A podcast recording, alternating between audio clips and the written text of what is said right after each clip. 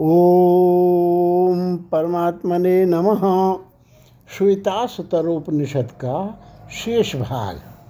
लिंग पुराण में कालकूटोपाख्यान में ऐसा ही भगवान महेश्वर भी कहते हैं, हे दुजेंद्र गण इस ज्ञान के द्वारा निसंग हुए जीव को कोई कर्तव्य नहीं रहता। यदि रहता है तो वह तत्ववेदता नहीं है।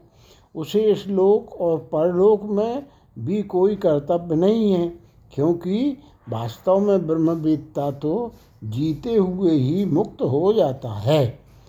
परमार्थ तत्व को जानने वाला ज्ञानाभ्यास में तत्पर विरक्त पुरुष कर्तव्य की चिंता छोड़कर केवल ज्ञान ही को प्राप्त करता है। ये दुश्रेष्ठ जो वर्णाश्रमाभिमानी पुरुष ज्ञान दृष्टि को त्याग कर मोह बस कहीं अन्यत्र सुख मानता है वह अज्ञानी है, इसमें संदेह नहीं। क्रोध, भय, लोभ, मोह, भेद, दृष्टि, मद, अज्ञान और धर्माधर्म, ये सब ऐसे लोगों को ही प्राप्त होते हैं और इनके अधीन होने पर देह धारण करना पड़ता है। तथा शरीर के रहते हुए क्लेश अवश्यम भावी है। अतः जीव को अविद्या का त्याग करना चाहिए। जो योगी विद्या द्वारा विद्या का त्याग करके स्थित है, उसके क्रोधादि दोष तथा धर्म और अधर्म इस लोक में रहते हुए ही नष्ट हो जाते हैं। उनका क्षय होने पर उसका फिर शरीर से संयोग नहीं होता तथा वही त्रिविध ताप से छूटकर संसार से मुक्त हो जाता है। तथा शिव धर्म उत्तर में कहा है जो योगी ज्ञानामृत से तृप्त होकर कृतकृत हो गया है, उसके लिए कोई कर्तव्य नहीं रहता। और यदि रहता है तो वह तत्ववेदता नहीं है। उसे दोनों लोकों में कोई कर्तव्य नहीं रहता। वह सर्वथा पूर्ण और संदर्शी होने के कारण इस लोक में ही मुक्त हो जाता है। अतः विद्वान के लिए कोई कर्तव्य न होने के कारण कर्म करता हुआ ही सौ वर्ष जीने की इच्छा करे। इत्यादि रूप से कर्म करने के का नियम केवल अज्ञानियों के ही लिए है, अथवा यह समझना चाहिए कि कुर्बन्यो इत्यादि वाक्य कर्म का नियामक नहीं है। अपितु ज्ञान की महिमा दिखाने के उद्देश्य से ज्ञानी के लिए स्वेच्छानुसार कर्मानुष्ठान प्रदर्शित करने के लिए ही है। इसके द्वारा यह बताया गया है कि विद्वान स्वेच्छा से जीवन पर्यंत पुण्य पापादि रूप कर्म करता भी रहे तो भी ज्ञान के सामर्थ्य से उसे उन कर्मों का लेप लोप नहीं हो, होगा। तात्पर्य यह है ईशावास्यादि मृदग्वं शर्मम यहाँ से लेकर तेन तक तेन भुंजी था। इस प्रथम मंत्र से सर्वकर्म परित्याग पूर्वक आत्मरक्षा का प्रतिपादन करने पर वेद यह देखकर कि जिसके लिए कोई भी विधि नहीं हो जा, की जा सकती, उस ब्रह्म वेदता के लिए सर्व काम परित्याग का विधान करना भी अनुचित ही है। चकित हुआ। अतः यह दिखाने के लिए कि मैंने विद्वान के लिए कर्म त्याग की विधि नहीं की है। यह कहा है कि ज्ञानी श्लोक में आजीवन यथा प्राप्त पुण्य पापादि रूप कर्म करता हुआ जीने की इच्छा करे, उसे पुण्यादि फल के बंधन से, भय से पुण्यादि को त्याग कर चुपचाप बैठने की आवश्यकता नहीं है। ज्ञानी में कर्तृत्वाभिमान नहीं होता और न उसकी भोग दृष्टि ही होती। इसलिए किसी भी प्रकार की वासना न रहने के कारण वह ना तो पुण्य फल की प्राप्ति के लिए पुण्य कर्मों में ही प्रवृत्त होता है और न आसक्ति बस पाप कर्म ही करता है। उसके प्रारब्धानुसार उससे जो कर्म होते हैं, उनसे अन्य पुरुषों का जो इष्ट या अनिष्ट होता है उसके कारण वे उसमें, उनमें पुण्य पाप का आरोप कर लेते हैं। इसीलिए उन्हीं की दृष्टि से यहाँ ज्ञानी के कर्मों को पुण्य पाप विशेषणों से विशेषित किया है। यदि अपने द्वारा होते हुए कर्मों में ज्ञानी की पुण्य पाप दृष्टि रहेगी तो यह असंभव है कि उसे उनका फल न भोगना पड़े। पुण्य पाप दृष्टि तो जीव की होती है और ज्ञानी में जीवत्व का अत्यंत अभाव होता है, क्योंकि इस प्रकार यावत जीवन कर्म करते रहने पर भी तुझ ब्रह्मवेदता का अन्यथा भाव स्वरूप च्युति अर्थात पुण्यादि के कारण होने वाला संसार का संसर्ग नहीं हो सकता, अथवा इतः यानी कर्मानुष्ठान के पीछे होने वाला अन्यथा भाव संसार का संसर्ग नहीं हो सकता, क्योंकि तुझ ब्रह्मवेदता में स्थापित कर्म लिप्त संयुक्त, संपृक्त नहीं होता। ऐसा ही अन्य श्रुतियों में भी है। ज्ञानी पाप कर्मों से लिप्त नहीं होता। इस प्रकार जानने वाले को पाप कर्म का संसर्ग नहीं होता। उसे पुण्य पाप संताप नहीं दे सकते। इसी प्रकार इसके समस्त पाप नष्ट हो जाते हैं। लिंग पुराण में कहा है, इसी प्रकार ज्ञानाग्नि समस्त कर्मों को भस्म कर देता है। इसमें संदेह नहीं कि ज्ञानी के समस्त कर्म जीर्ण हो जाते हैं।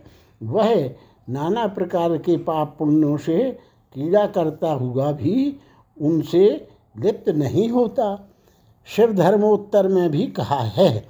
अतः वह तुरंत ही सकाम व निष्काम भाव से किए हुए संपूर्ण कर्म बंधन को ज्ञान रूप खड़क से काट कर शुद्ध हो, अपने आत्मा में स्थित हो जाता है। जिस प्रकार अत्यंत प्रज्वलित हुआ अग्नि, सूखे और गीले, सब प्रकार के ईंधन को जला डालता है। उसी प्रकार आंतरिक उसी प्रकार ज्ञानाग्नि एक क्षण में ही समस्त शुभाशुभ कर्मों को भस्म कर देता है। जिस प्रकार कमल का पत्ता अपने ऊपर पड़े हुए जल से भी लिप्त नहीं होता, उसी प्रकार ज्ञानी प्रारब्ध वश अपने को प्राप्त हुए शब्दादि विषय रूप जल से लिप्त नहीं होता। जिस प्रकार मंत्र बल से संपन्न हुआ पुरुष सर्पों के साथ खेलते रहने पर भी उनके द्वारा नहीं डसा जाता। उसी प्रकार ज्ञानी इंद्रिय रूप सर्पों के साथ क्रीड़ा करते रहने पर भी उनसे लिप्त नहीं होता। जिस प्रकार खाया हुआ विष भी मंत्र और औषधि के सामर्थ्य से पच जाता है, उसी प्रकार ज्ञानी के सारे पाप एक क्षण में नष्ट हो जाते हैं। तथा सूत्रकार भगवान व्यास जी ने भी पुरुषार्थोतः स्वतंत्र साधनभूत इस औपनिषद आत्मज्ञान से मोक्ष रूप पुरुषार्थ सिद्ध होता है, क्योंकि इसमें तरति, शोक मात्म मात्मवित इत्यादि श्रुति प्रमाण है, ऐसा बादरायणाचारी का मत है।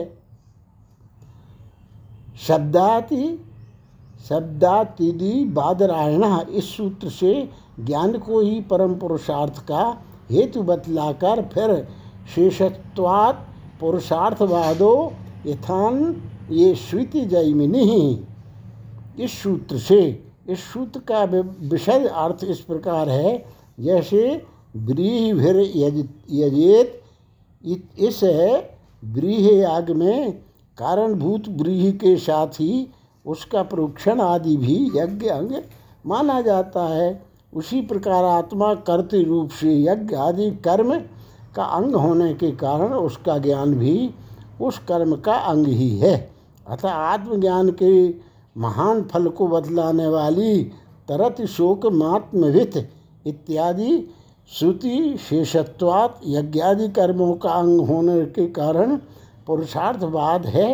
अर्थात पुरुष आत्मा की प्रशंसा के लिए अर्थवाद मात्र है, जिस प्रकार की अन्यान्य द्रव्य संस्कार संबंधी कर्मों में फलश्रुति अर्थवाद मानी जाती है, उदाहरण के लिए निम्नांकित श्रुति है, यश पणमयी जुहुर्भवती नाशा।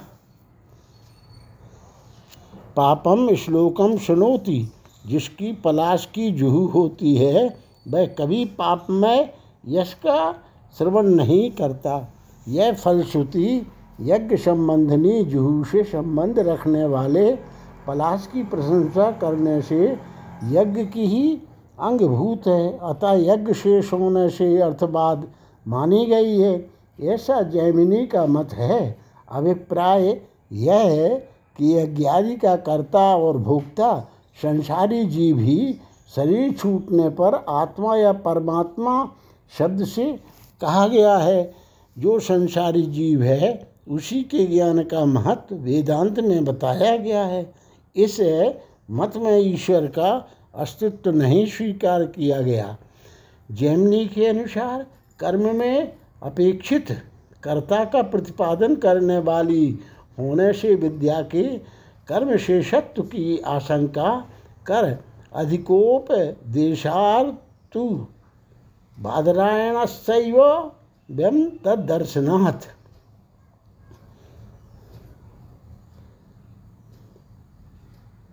इस सूत्र से यह बतलाया है कि विद्या, कर्तृत्वादि, सांसारिक धर्मों से रहित निष्पादि रूप ब्रह्म का प्रतिपादन करती है। इसलिए जो पुरुष उसके ज्ञान पूर्वक कर्माधिकार की सिद्धि की आशा रखता है, उसे कर्माधिकार के हेतुभूत अविद्याजनित क्रिया कारक एवं फल रूप समस्त संसार के स्वरूप का विद्या के प्रभाव से विनाश देखा जाने के कारण कर्माधिकार के उच्छेद का प्रसंग उपस्थित होने से तथा कर्म और ज्ञान के भिन्न भिन्न प्रकरण और भिन्न भिन्न कार्य देखे जाने के कारण उनका आपस में विकल्प समुच्चय अथवा अंग अंग अंगांगी भाव कुछ भी नहीं हो सकता।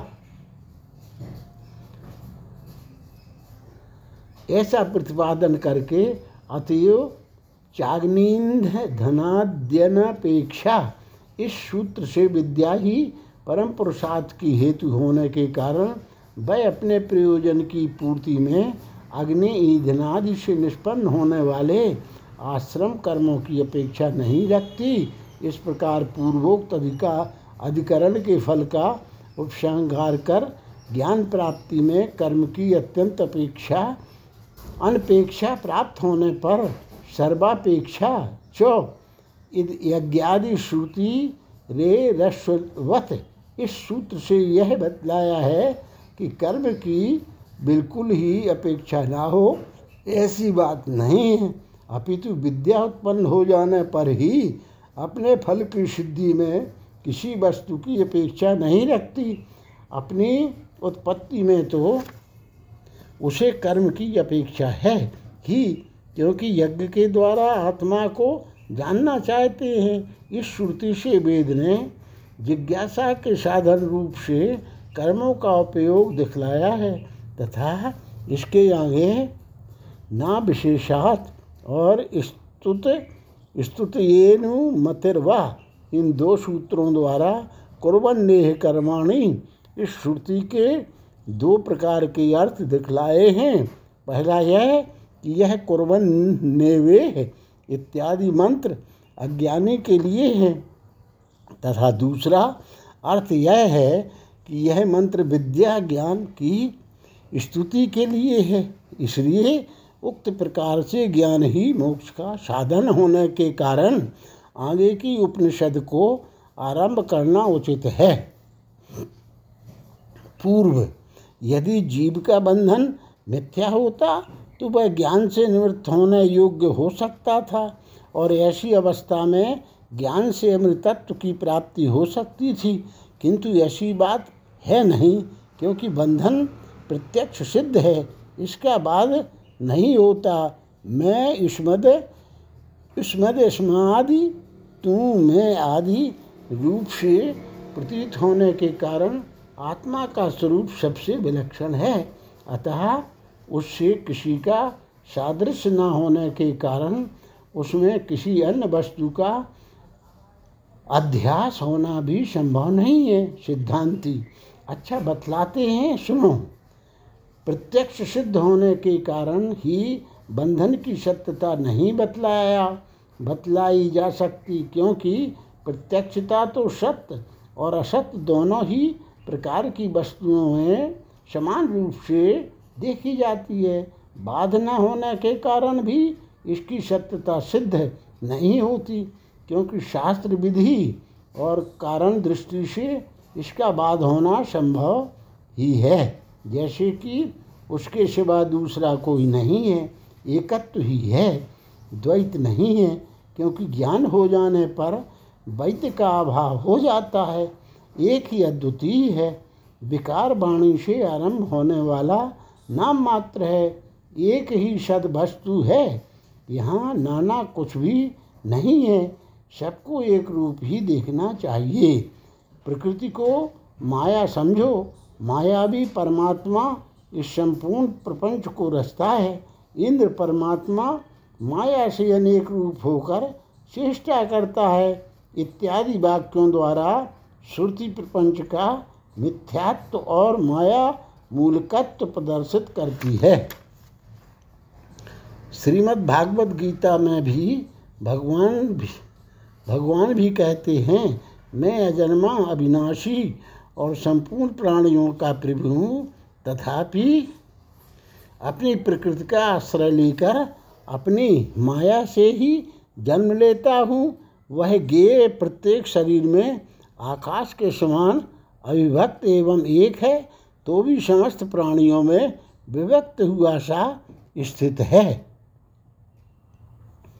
ब्रह्म पुराण में भी कहा है, धर्म अधर्म और जन्म मृत्यु, सुख दुखादि की कल्पना, वर्णाश्रम विभाग तथा स्वर्ग या नरक में रहने, रहना ये सब परमार्थ स्वरूप पुरुष में कहीं भी नहीं है। जिस प्रकार मरुमरीच का रूप मृग तृष्णा जलवत प्रतीत होती है, उसी प्रकार इस जगत का असत्य स्वरूप ही व्यर्थ सत्य सा दृष्टिगोचर हो रहा है।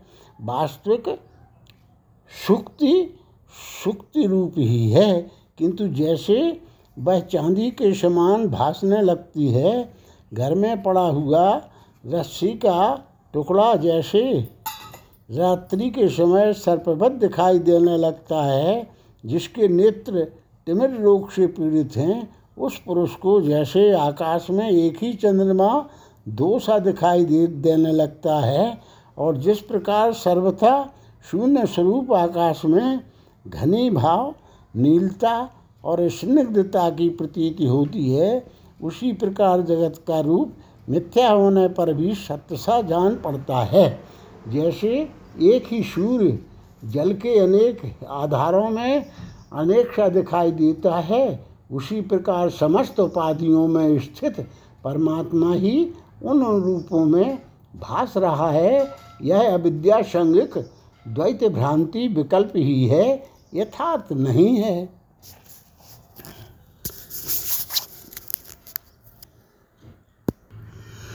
जिससे केवल शब्द का ही ज्ञान हो किसी वस्तु का नहीं, उसे विकल्प कहते हैं। जैसे आकाश कुसुम शशृंग बंध्यापुत्रादि। इसी आशय का यह योग सूत्र है।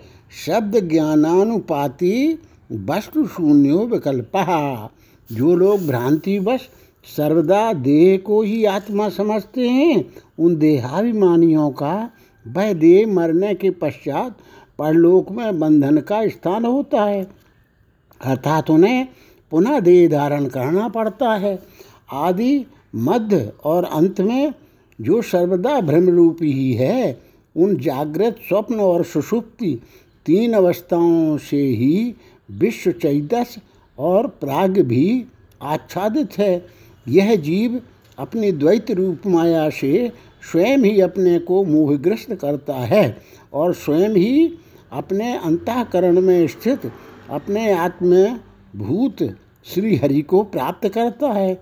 जिस प्रकार आकाश में वज्राग्नि बिजली की अनेक प्रकार की लपटें दिखाई देती हैं, उसी प्रकार भगवान विष्णु का स्वभाव ही द्वैत विस्तार रूप सृष्टि होकर भास रहा है। सर्वत्र सर्वदा एकमात्र भगवान ही शांत सात्विक चित्त में शांत रूप से और घोर राजस तथा मूढ़ तामस चित्त में घोर और मूढ़ रूप से दिखाई दे रहे हैं। किंतु तत्वतः वे वैसे नहीं हैं। लोहा, मृतपिंड और सुवर्ण इनका भी विकार नहीं होता। जितने चराचर भूत हैं, उनका भेद वस्तुता नहीं है। सर्वगत निराधार चैतन्यात्मा में स्थित अविद्या ही आत्मा के आश्रय से स्थूल सूक्ष्म दोनों प्रकार की सृष्टि रचती है। जिस प्रकार सर्प में रज्जुत्व और रज्जु में सर्पत्व नहीं है, उसी प्रकार जगत के उत्पत्ति और नाश का भी कोई कारण नहीं है। इस अविद्या की रचना कल्पना लोक व्यवहार के लिए ही हुई है। यह द्वैता द्वैत स्वरूपणी है। और संसार को मोहित करने वाली होने से विश्व मोहिनी कही गई है। आत्मज्ञानी को चाहिए कि वह सर्वदा पूर्ण पर ब्रह्म का निष्कल और अद्वैत रूप से चिंतन करे। इससे वह शोक से पार होकर किसी से भय नहीं करता। उसे मृत्यु की सन्निधि से, मरने से अथवा किसी अन्य कारण से होने वाले भय से भी डर नहीं लगता। परम पुरुष परमात्मा न जन्म लेता है, न मरता है, न मारा जा सकता है, न मारने वाला है, न वृद्ध है, न बंधन में है। बंधन में डालने वाला है, न मुक्त है और न मुक्ति देने वाला है। उससे भिन्न जो कुछ है, वह असत है।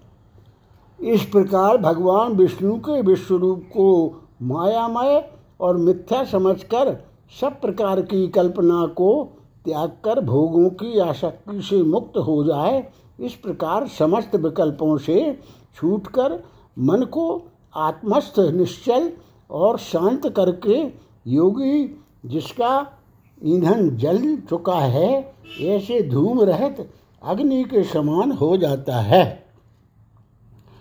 यह चौबीस माया के चौबीस भेद हैं। इस प्रकार हैं एक प्रकृति, त्रिगुणात्मिका मूला प्रकृति, सात प्रकृति, विकृति, महतत्व, अहंकार और पाँच तन्मात्राएँ और सोलह विकृति, दस इंद्रियाएँ, एक मन और पाँच भूत।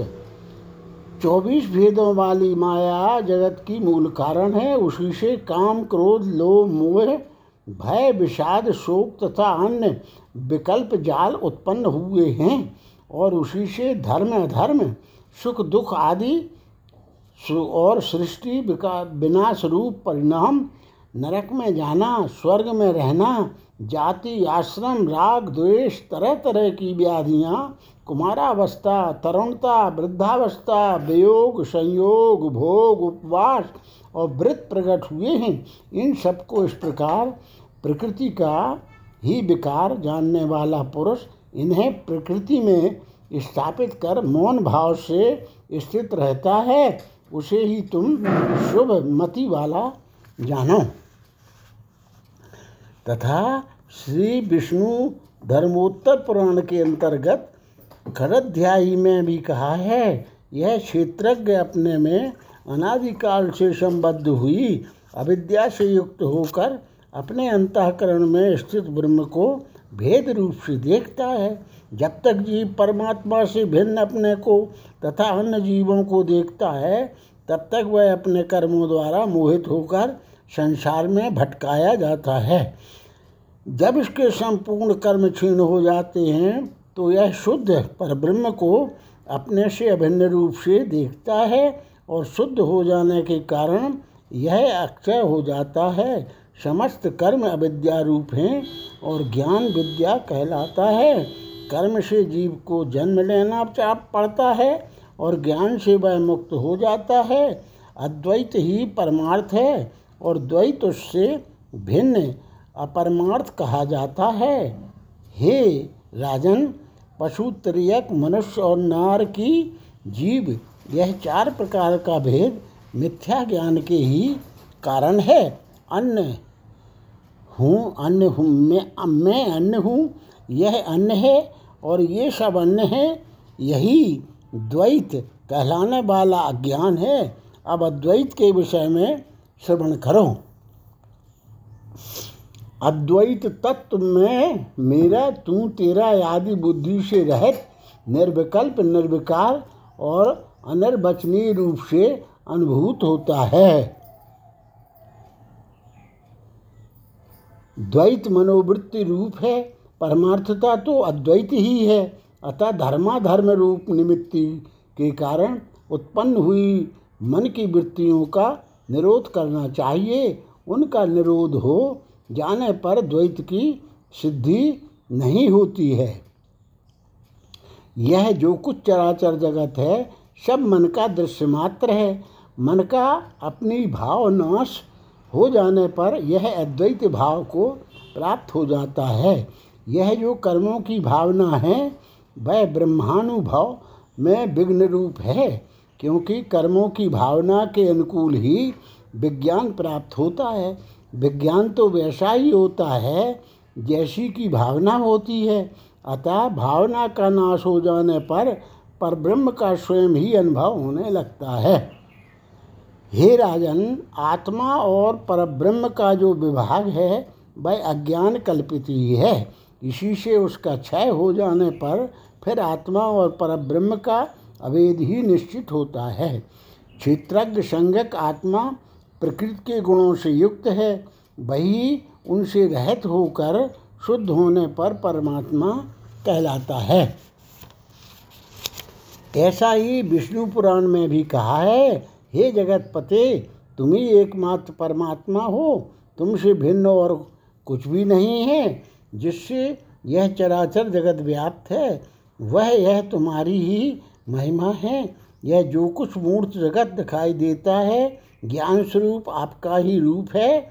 असंयमी लोग अपने भ्रमपूर्ण ज्ञान के अनुसार उसे जगत रूप देखते हैं। इस संपूर्ण ज्ञान स्वरूप जगत को अर्थ स्वरूप देखने वाले बुद्धिहीन पुरुषों को मोह रूप महासागर में भटकता, भटकना पड़ता है। किंतु जो शुद्ध चित्त ज्ञानी लोग हैं, वे संपूर्ण जगत को आप परमात्मा का ज्ञानमय स्वरूप ही देखते हैं, जिसका ऐसा निश्चय है कि मैं तथा यह संपूर्ण जगत जनार्दन श्री हरि ही है। उससे भिन्न कोई भी पदार्थ, कार्य, कारण वर्ग नहीं है। उस पुरुष को फिर सांसारिक राग द्वेषादि द्वंद्व रूप रोग नहीं होते, जो परमार्थता वास्तव में अत्यंत निर्मल ज्ञान स्वरूप परमात्मा है। वही अज्ञान दृष्टि से विभिन्न पदार्थों के रूप में प्रतीत हो रहा है। वे विश्वमूर्ति भगवान ज्ञान स्वरूप हैं। पदार्थाकार नहीं है, इसलिए इन पर्वत, समुद्र और पृथ्वी आदि विभिन्न पदार्थों को तुम विज्ञान का ही विलास जानो। हे ध्वज क्या घट पट आदि कोई भी ऐसी वस्तु है जो आदि मध्य और अंत में रहित एवं सर्वदा एक रूप में ही रहने वाली हो। पृथ्वी पर जो वस्तु बदलती रहती है, पूर्ववत नहीं रहती, उसमें वास्तविकता कैसे हो सकती है? देखो मृतका ही घट रूप हो जाती है, फिर वही घट से कपाल कपाल से चूर्ण, रज और रज से अनुरूप हो जाती है। फिर बताओ तो सही अपने कर्मों के वशीभूत हो, आत्मनिश्चय को भूले हुए मनुष्य, इसमें कौन सी सत्य वस्तु देखते हैं? अतः हे दुज विज्ञान के सिवा कहीं, कभी कहीं कोई भी पदार्थ समूह नहीं है। अपने अपने कर्मों के कारण विभिन्न चित्तवृत्तियों से युक्त पुरुषों को एक विज्ञान ही विभिन्न रूप से प्रतीत हो रहा है। राग द्वेषादि मल से रहित, शोक शून्य, लोभादि संपूर्ण दोषों से वर्जित सदा एक रस एवं असंग, एकमात्र विशुद्ध विज्ञान ही। वह सर्वश्रेष्ठ परमेश्वर वासुदेव है। उससे भिन्न और कुछ भी नहीं है। इस प्रकार मैंने तुम्हारे प्रति परमार्थ का निरूपण किया, बस एक ज्ञान ही सत्य है और सब मिथ्या है। उसके सिवा यह जो व्यवहारिक सत्य है, उस त्रिभुवन के विषय में भी वर्णन कर दिया। कर्म अविद्या जनित हैं और वह सभी जीवों में विद्यमान है, किंतु आत्मा शुद्ध, निर्विकार, शांत, निर्गुण और प्रकृति से अतीत है। संपूर्ण प्राणियों में विद्यमान उस एक आत्मा के वृद्धि और क्षय नहीं होते। हे राजन, जो कालांतर में भी परिणाम आदि के कारण होने वाली किसी अन्य संज्ञा को प्राप्त नहीं होती, वही परमार्थ वस्तु है। ऐसी वस्तु आत्मा के सिवा और क्या है? हे नृपश्रेष्ठ, यदि मुझसे भिन्न कोई और पदार्थ होता तो यह मैं, अमुक अन्न आदि भी कहना ठीक हो सकता था। जबकि संपूर्ण शरीरों में एक ही पुरुष स्थित है तो आप कौन हैं? मैं वह हूँ, इत्यादि वाक्य वंचना मात्र हैं। तुम राजा हो, यह पालकी है, हम तुम्हारे सामने चलने वाले बाहक हैं, और ये तुम्हारे परिजन हैं, यह तुम ठीक नहीं कहते। व्यवहार में जो वस्तु राजा है, वो राज सेवकादि है और जिसे राजत्व कहते हैं तथा इनके सिवा जो अन्य पदार्थ हैं, वे सब संकल्पमय ही हैं। अविनाशी परमार्थ तत्व की उपलब्धि तो ज्ञानियों को होती, को ही होती है। राजन, तुम मुझसे संक्षेप में परमार्थ तत्व श्रवण करो।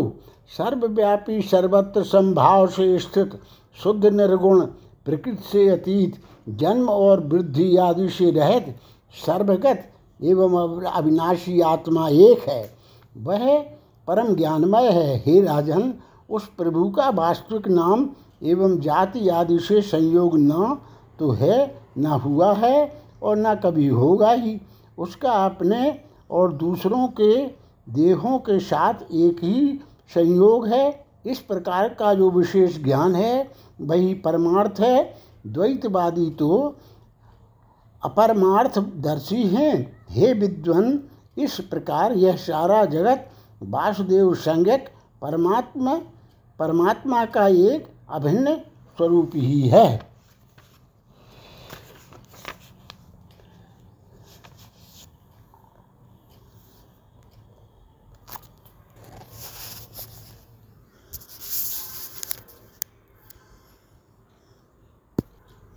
गुरुवर रिभु के इस उपदेश से निदाग भी अद्वैत परायण हो गया और तब वह समस्त प्राणियों को आत्मा के साथ अभेद रूप से देखने लगा तथा उसे ब्रह्म का साक्षात्कार हो गया। हे दो जय इससे उसने उत्कृष्ट मोक्ष पद प्राप्त कर लिया। जिस प्रकार एक ही आकाश, सफ़ेद और नीले आदि भेद से विभिन्न प्रकार का दिखाई देता है, उसी प्रकार जिनकी दृष्टि भ्रमग्रस्त है, उन लोगों को आत्मा एक होने पर भी पृथक पृथक दिखाई देता है। इस जगत में जो कुछ है, वह सब एकमात्र श्री हरि ही है। उससे भिन्न और कुछ भी नहीं है। यही मैं हूँ, वही तुम हो, और यह सारा जगत भी आत्मस्वरूप श्री हरि ही है।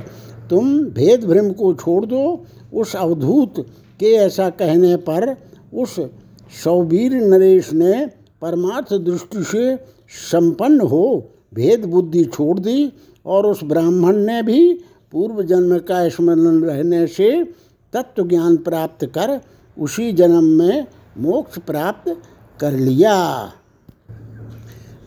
तथा लिंग पुराण में कहा है, अतः समस्त प्राणियों को यह संसार अज्ञान के ही कारण प्राप्त हुआ है, क्योंकि विचार करने पर स्वतंत्र परमात्मा और परतंत्र जीव में कोई भेद नहीं है। अहो, जब उसमें एकत्व भी नहीं है तो द्वैत कहाँ से हो सकता है? जब एक नहीं और कोई मर्त मरण धर्मा भी नहीं तो मृत्यु कहाँ से हो सकती है? वह ना अंत प्रज्ञ है, भीतर की जानने वाला है, न बहिष्प्रज्ञ, बाहर की जानने वाला है, न दोनों ओर की जानने वाला है और ना प्रज्ञान घन है, इसलिए वह ना प्रज्ञ, प्रकृष्ट ज्ञानवान है और ना अप्रज्ञ, ज्ञानहीन ही है। ज्ञान हो जाने पर तो कोई गे ही नहीं रहता। अतः परमार्थता निर्वाण स्वरूप ही है। सब कुछ अज्ञानांधकार के ही कारण है। इसमें किसी प्रकार का विचार करने की आवश्यकता नहीं है। हे दुजगण आत्मा का न ज्ञान होता है, न बंधन होता है, न मोक्ष ही होता है। जीव ना तो यह प्रकृति है, न विकृति है और न इनका विकार ही है, क्योंकि ये सब विकारी हैं। यह सब तो सत असत से असत से विलक्षण माया ही है।